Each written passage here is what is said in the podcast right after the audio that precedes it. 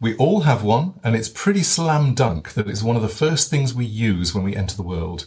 We use it for communication, it greases our social lives, and a huge percentage of us use it as an integral part of our working day. That's Cerys Matthews. What is she talking about?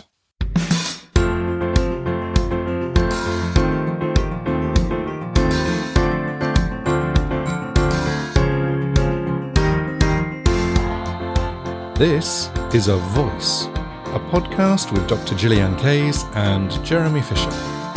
This is a voice. Hello, and welcome to This is a Voice Golden Nuggets Series 4, Episode 11, World Voice Day Special.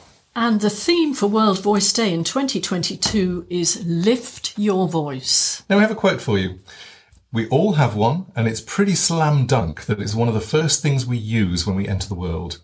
We use it for communication, it greases our social lives, and a huge percentage of us use it as an integral part of our working day. That's Cerys Matthews. What is she talking about? She's talking about voice in general, and it came from the introduction for the book, This is Voice, in which we wrote 99 exercises, and we'll tell you about that later. And we're going to be talking a bit about this book today and reading some of the inspiring content of it, actually. And also, we asked people what their favourite exercises were in the book, and we've got so many um, excerpts and so many things to share with you on that. We had a lovely email recently from a colleague who was using This is a Voice, uh, the book, in researching how to introduce beatboxing to students. Now, for those of you who don't know, the book contains a whole load of voice exercises, but in different areas. So we start with warm ups, and then we've got exercises for speaking voice, exercises for classical singing voice, contemporary singing voice, mimicry, speaking voice, speeches, beatboxing, ventriloquism. There are all sorts of things in the book. Yeah, and we've also got uh, sequences so that, for instance, if someone is um, preparing to do a speech for um, a wedding or something like that, how they might prepare for it, if somebody's getting ready for an audition, if somebody is doing voiceover, uh, so that, you know, people have kind of steps that they can go through. It's a real celebration of voice. Absolutely. And in fact, the whole, you know, I know this was 2016 in the UK, wasn't it? Yep. The whole exhibition by the Wellcome, This is a Voice, was a total celebration Yeah. of all things voice. And then it went later to Australia, Australia, didn't it? it Didn't did, it go yes. to Sydney? It did. And we were just so inspired by that title. And to be honest, we were really honoured to be asked by the Wellcome. We were commissioned by the Wellcome to write this book. Yes. And it had its challenges, but it had many, many joys too. I want to go back to the foreword that Cerys uh, gave for Oh, us. yes. Um, I mean, we went on her show later on, and I think those recordings are still available. We had so much fun on that show. And in fact, we've been on her latest show since. Can I read this one? Yeah. When I sit, headphones on, programming my radio show, I'm always struck by what we have in common. We may use different languages, different vocal techniques, different styles, but we are united in our use of this great sound making machine, this giant palette of sonic colour, and its potential to somehow change our perception of the world. And she finishes with Learn more about this wonderful instrument you were born to use. Put your fears behind you and go make some noise. I love that quote. It's so inspirational. And it's really the reason, in a way, that we wrote the book at all, because um, I, you'll know if you've heard one of our very first podcasts about the book, which is going back a couple of years. Uh, I think it was series one, episode two, something like that. Um, that we were originally just asked to write the exercises for the classical singing section. And immediately we said, well, no, we'd like to write for across the board in the singing world because that's what we do. We, we coach cross genre all the time. And so I went to the meeting originally just to um, pitch for the, just the singing things. And then when I heard what the book was going to be about, I went, oh, I want to write everything. I want to write all of it. Love ventriloquism. Been sort of uh, dabbling with it for years. Love the idea of beatboxing. Don't know anything about it, but I'm sure we can research. So I came home and I said to Gillian, um, we're writing the whole book. And she went, what? you what? You've just committed to that. And it was a real learning journey, wasn't it? It And I'm so glad we did it. It was. Now we've got another lovely uh, quote from the foreword, haven't we? Yes, this was Steven Connor, who is the Grace II Professor of English at the University of Cambridge, and he wrote the introduction to the book. And he says this A voice is like a face in that it is the most intimate and characteristic thing about each of us to which we pay careful attention. And like faces, if our voices can be called windows to the soul, it's because we cannot fully own, know, or govern them. Love that one. Now, there's a reason why he says this, which I think is interesting. It's also very re- relevant to precisely what we're doing right now. Hmm. We live in an age in which voices are constantly being recorded so that they can be kept and then called up at will, like books being selected from a shelf in the library. We might therefore be forgiven for occasionally forgetting that the voice is always an active exertion, that voices are always being voiced. I think there's something else he said, and I'm just going to paraphrase it because I think it's it's interesting. Which is, he talks about how what others see from, and it's interesting. He uses the word "see." What others see isn't what we see Yes. in our voice. We don't hear our voice as others hear it. That's very true. Anybody who has recorded their own voice, even on an answer phone message, and mm. gone, Do I really sound like that? Mm-hmm, mm-hmm. Can be oh. horrified. Okay. We, we asked some people um, Yeah. who've used the book what they liked about it, and it was really interesting talking about the beatboxing section. That does seem to be a really popular section. Uh, Christopher Welsh on Facebook said, I use the beatboxing exercises as a way into improving articulation, clarity, efficiency, and economy in patter songs. I am so glad that Chris is doing those things because I'm a Pattersong singer and I love that you can sing incredibly fast words really clearly and the beatboxing really helps that. It's one of these bizarre side effects. I mean, I love that there's that sort of interface between um, a musical skill, because that's what beatboxing is. You know, it's it's playing percussion with your voice. Totally.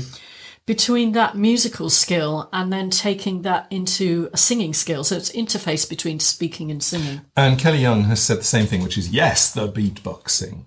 It reminds me, where were we? Finland? Åland Islands. The Åland Islands, the Islands. Åland Islands in Finland, and we were doing masterclasses there. And there was a 15 minute section where I don't know whether I was actually prompted to improvise it or something, but it was, I did a 15 minute presentation on beatboxing exercises and how you start to build sequences, uh, specifically for the uh, staff and also for the students. And of course, the students were far better at it than I was. They could all do it much faster. absolutely fine. But it's such a fun thing to teach adults who don't normally beatbox mm. to find out how you create those sounds. Mm. Fantastic. Um, now, it's interesting that it's not always specific exercises that people focus in on. They love the whole book i- itself. And um, Claire Chandler has said, I haven't got my copy to hand to identify specific exercises, but we use it lots in the University of Wolverhampton. it's on their curriculum, isn't it? And we're finding this that people in universities are starting to adopt the book as uh, curriculum aids. And in fact, I've got a recording from Naomi Shulka. Uh, just let me play that one. Hi, Gillian and Jeremy. It's Naomi Shulker in Cornwall. Um, I don't have the best bit. Lots of best bits. What I did want to say is that I have managed to get it into the library um, at Falmouth University, which is kind of cool, and use it on two different modules um, across two different degrees, um, which is also cool. I just wanted to share that with you. It's even made it down here, and it's in becoming. I mean, determined it becomes common usage. Lots of love. I love that, Naomi. Thank you. And it's really interesting. If anybody is using it in their university or in their uh, theatre school, just let us know because we really want to know. That book has gone around the world and we are still, I think it's six years later, in the top 10 of mm. music education books and voice books on Amazon. and it's been translated into Russian, hasn't it? It has. Oh, I would so love to hear some of those exercises demonstrated in Me Russian. too. Hmm. If anybody's a Russian speaker and can get hold of a copy, please send us a recording. Um, so, and now here is somebody, and this is really interesting because one of the, you know, we are known for working with singers and we're known mm. for working with singing teachers, but we also work with spoken voice. We work with voiceover artists. I coach voiceover artists. I mm. coach presenters in present- presentation skills. Mm. And I'm so pleased because this is a brand new person for us. Uh, This is Liz Hassack. And I just want to play what Liz says. Hi, Liz here. Just starting out in voiceover. Your book is an amazing resource. Love the toothbrush technique to separate lips and tongue movement from the jaw movement. Liz, I love that you are so concise. Thank Very you for succinct. that. Now, Jeremy, one of the things we said we were going to do Yeah. was we were actually going to demonstrate these exercises. Oh, absolutely. So, I mean, if you want to have some fun, some visual fun as well, um, you, you're going to need to go to the YouTube channel, some of our YouTube uh, snippets. Uh, YouTube channel slash youtube.com slash vocal process. So there are two exercises that we're going to do. You're going to do the first, I'll do the second. Yeah, I mean, the, the, we actually have two toothbrush exercises. I know exactly the one that Liz is talking about, which is number 10, toothbrush talk, and that's on page 59 of the book. We are armed and dangerous. We are, so we have our toothbrushes. And can I just tell people if you do try this exercise out, you sometimes need one of these a box of tissues. Absolutely. So um, I'm just going to read this. What these. page are we on, We're on page 59. okay. Um, many people use their jaw, tongue, and lips as one unit, which isn't using your mouth to its full potential. Hmm. This exercise helps you to separate your lips and tongue movements from your jaw movements. And we do see this a lot. We actually see it particularly in singers where they think in order to make sound or do good diction, you have to start involving the jaw. And that's actually not the case. So if you have a, I mean, I'm going to say if you have a finger, well, of course you have a finger, make sure it's your own, make sure it's clean. Put it in your mouth. We have toothbrushes because it's called toothbrush. Toothbrush is a better way to do it Yeah. for all sorts of reasons. So you put the toothbrush or your finger in one side of your mouth and hold it steady with your back teeth. Now you don't want to bite it hard, but you do want to hold it steady. And then you say these three vowels: oo, ah, eh. Oo, ah, eh. Anybody on YouTube will see that my toothbrush moved. And what does it say in the book? It says, "Do not move the toothbrush." It, sh- it shunted over to one side, It doesn't did, it? Isn't yeah. that interesting? So it says, um, say the vowels oo, ah, and eh. Your lips and tongue can move to create the vowels, but the toothbrush must stay still. So let's try that try again? again. Yeah. There we go. Oo, ah, eh. Rock steady. And what's good about this exercise is that, uh, as Jeremy said earlier, often we don't separate the action of the the jaw, the tongue, and the lips, and so um, maybe our students will be doing eh, e, ah. Yeah. Obviously, we do move the lips when we do ooh, uh, but it's sometimes very hard to raise awareness of the tongue movement. Now, by having the toothbrush in the mouth and therefore keeping the jaw space fairly still, also, your tongue is going to touch the toothbrush. You're going to raise awareness that the tongue is the major shaper of the vowel space inside the mouth. Absolutely. So you start speaking and then you keep your jaw still and the toothbrush steady. If the toothbrush moves up and down, you are using your jaw to speak and you don't need to. Right. And then you repeat it with the other side of the mouth because we need symmetry and then with the toothbrush in the centre. So, We have some actually lovely drawings in the book. Um, really pleased with those drawings. yeah. Sorry, I'm getting a bit excited and I keep interrupting you, Jeremy. I'm yeah, I mean, the, the illustrations and the layout design was Brett Siffert. Uh, did a fantastic job, and the concept and the collage designer was Marianne Deer. Okay, so let's talk about um, speaking effectively, and we're going to be talking about an exercise called toothbrush intelligibility. We should say that because the book is divided up into sections, and that first one, the um, ooh, ah, eh, exercise, comes from the warm up, and now we're into the section on speaking effectively. So this is slightly more advanced. Mm, mm. And this is, for those of you who want it, it's exercise number 25, page 83. Now, wish me luck, everybody, because I had a little practice earlier, and I pretty much bombed, didn't I? Let me just read the bits out before you Okay. start. Mm-hmm. Clear speech means you can communicate ideas and observations better. This exercise forces you to work the muscles of articulation energetically and helps to create space in the mouth for clear vowels. Practice this in the morning or when you're getting ready to go out. Use a toothbrush without paste to brush the chewing surface of your molars on one side of your mouth and then the other. So, unlike the first exercise where I was holding the toothbrush with my teeth, Gillian is going to be moving the toothbrush. Hmm, okay, we're ready. We have a phrase for you. Sarah Perry was a veterinary nurse who had been working daily at an old zoo in a deserted district of the territory. You have to go onto YouTube and watch that. It is a complete joy visually. Sarah Perry was a veterinary nurse who had been working daily at an old zoo in a deserted district of the territory. Very good. You know what's so interesting about this? I mean, I was suddenly uh, raised awareness of the consonants that gave me problems, like the v and the z, and I had to work much harder with them. Yes. But not only did it improve the way I was thinking about my consonants, but I found more space inside my mouth. Yes. Well, there we go. I hope you find that useful. And of course, you can do it with uh, singing as well, but we might do that another time, mightn't we? Um, and that's Comma Gets a Cure. That's an excerpt from Comma Gets a Cure, which is a very well known piece of text because it contains every sound in the English Yes, so language. every phoneme. yeah, somewhere in there. And that is 2000, Douglas N. Honorof, Jill McCullough, and Barbara Somerville. Yeah, you can just type, just Google, um, We use it a lot. comma gets a cure. Uh, C O C O M M A, comma, as in the punctuation. Love that as an exercise. So those are two exercises that we can take you through.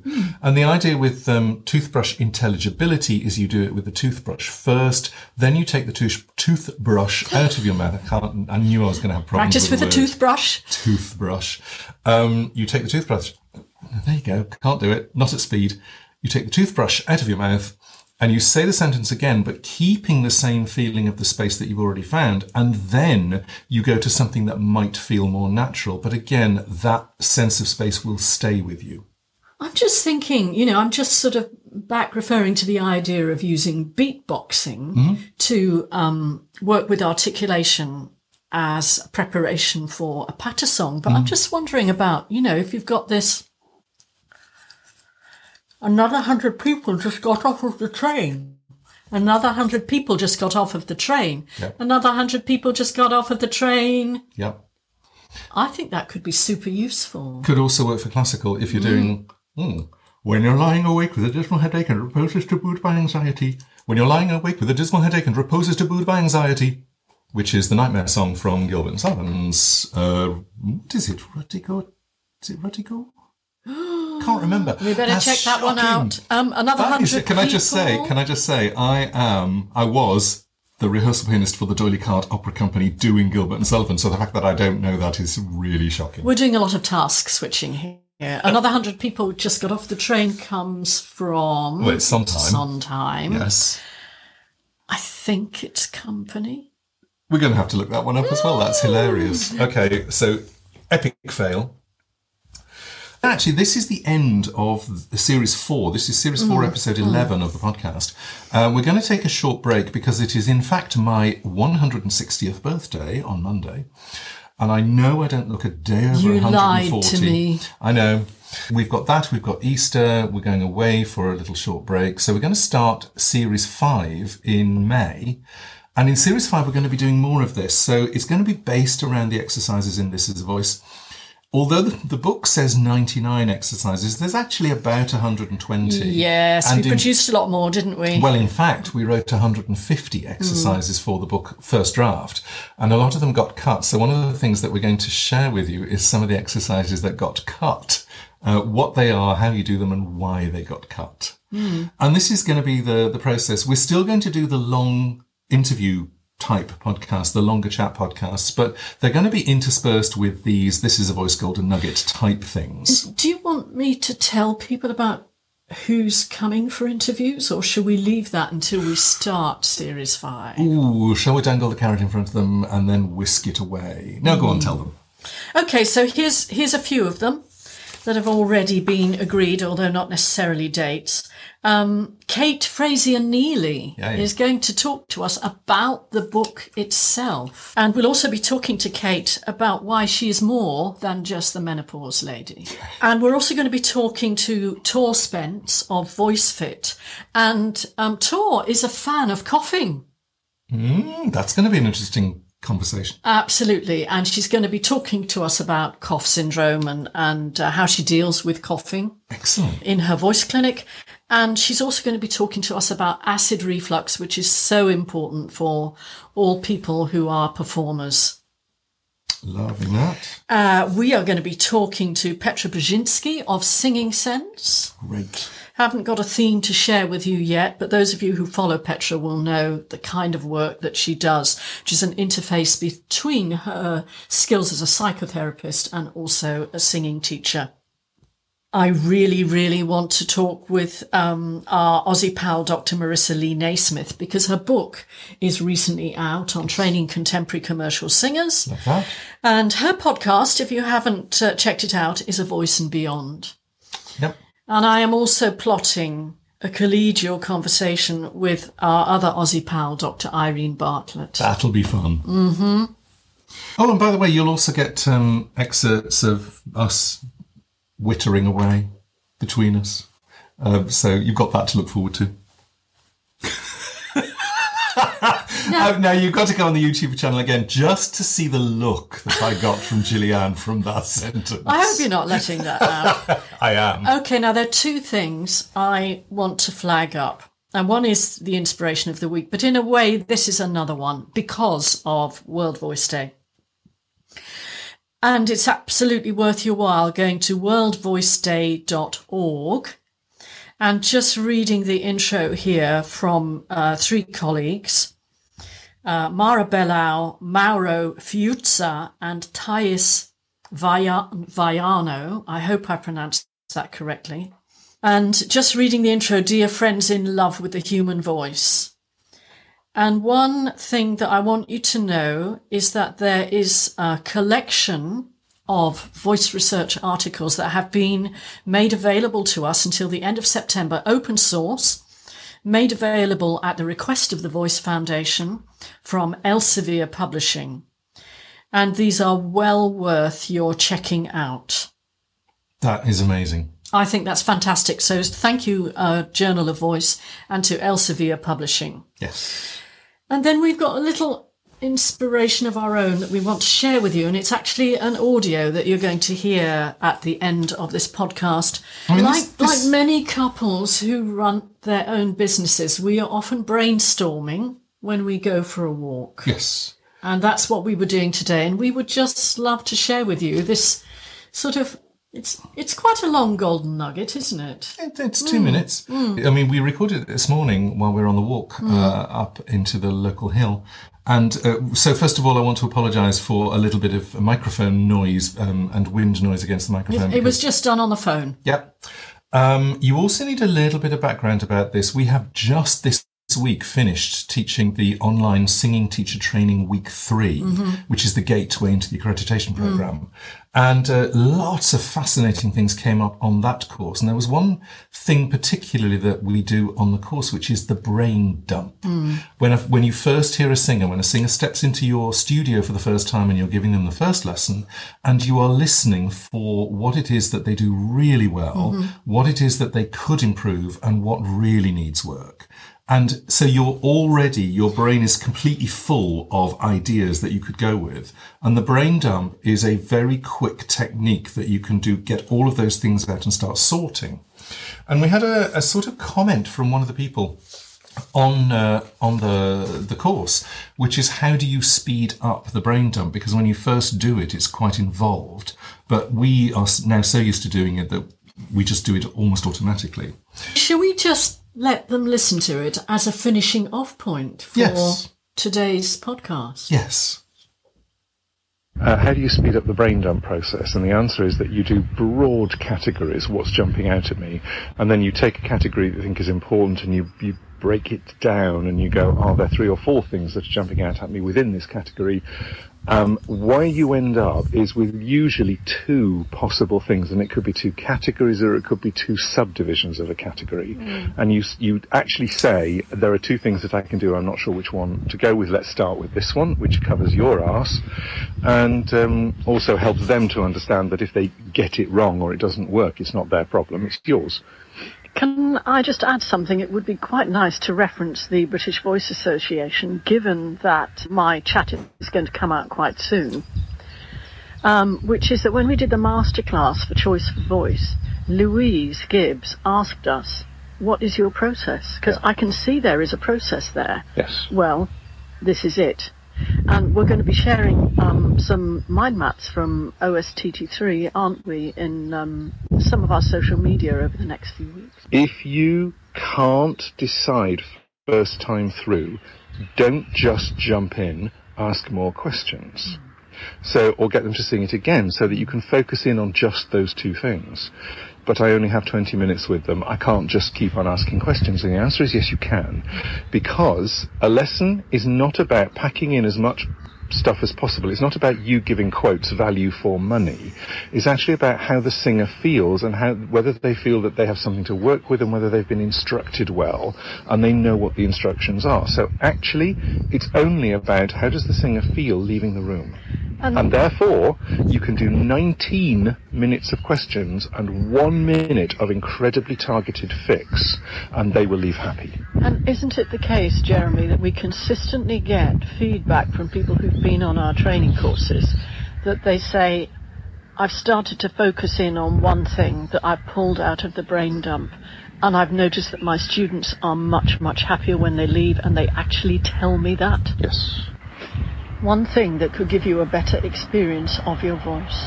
And one thing that can give your students a better experience of their voice. World Voice Day.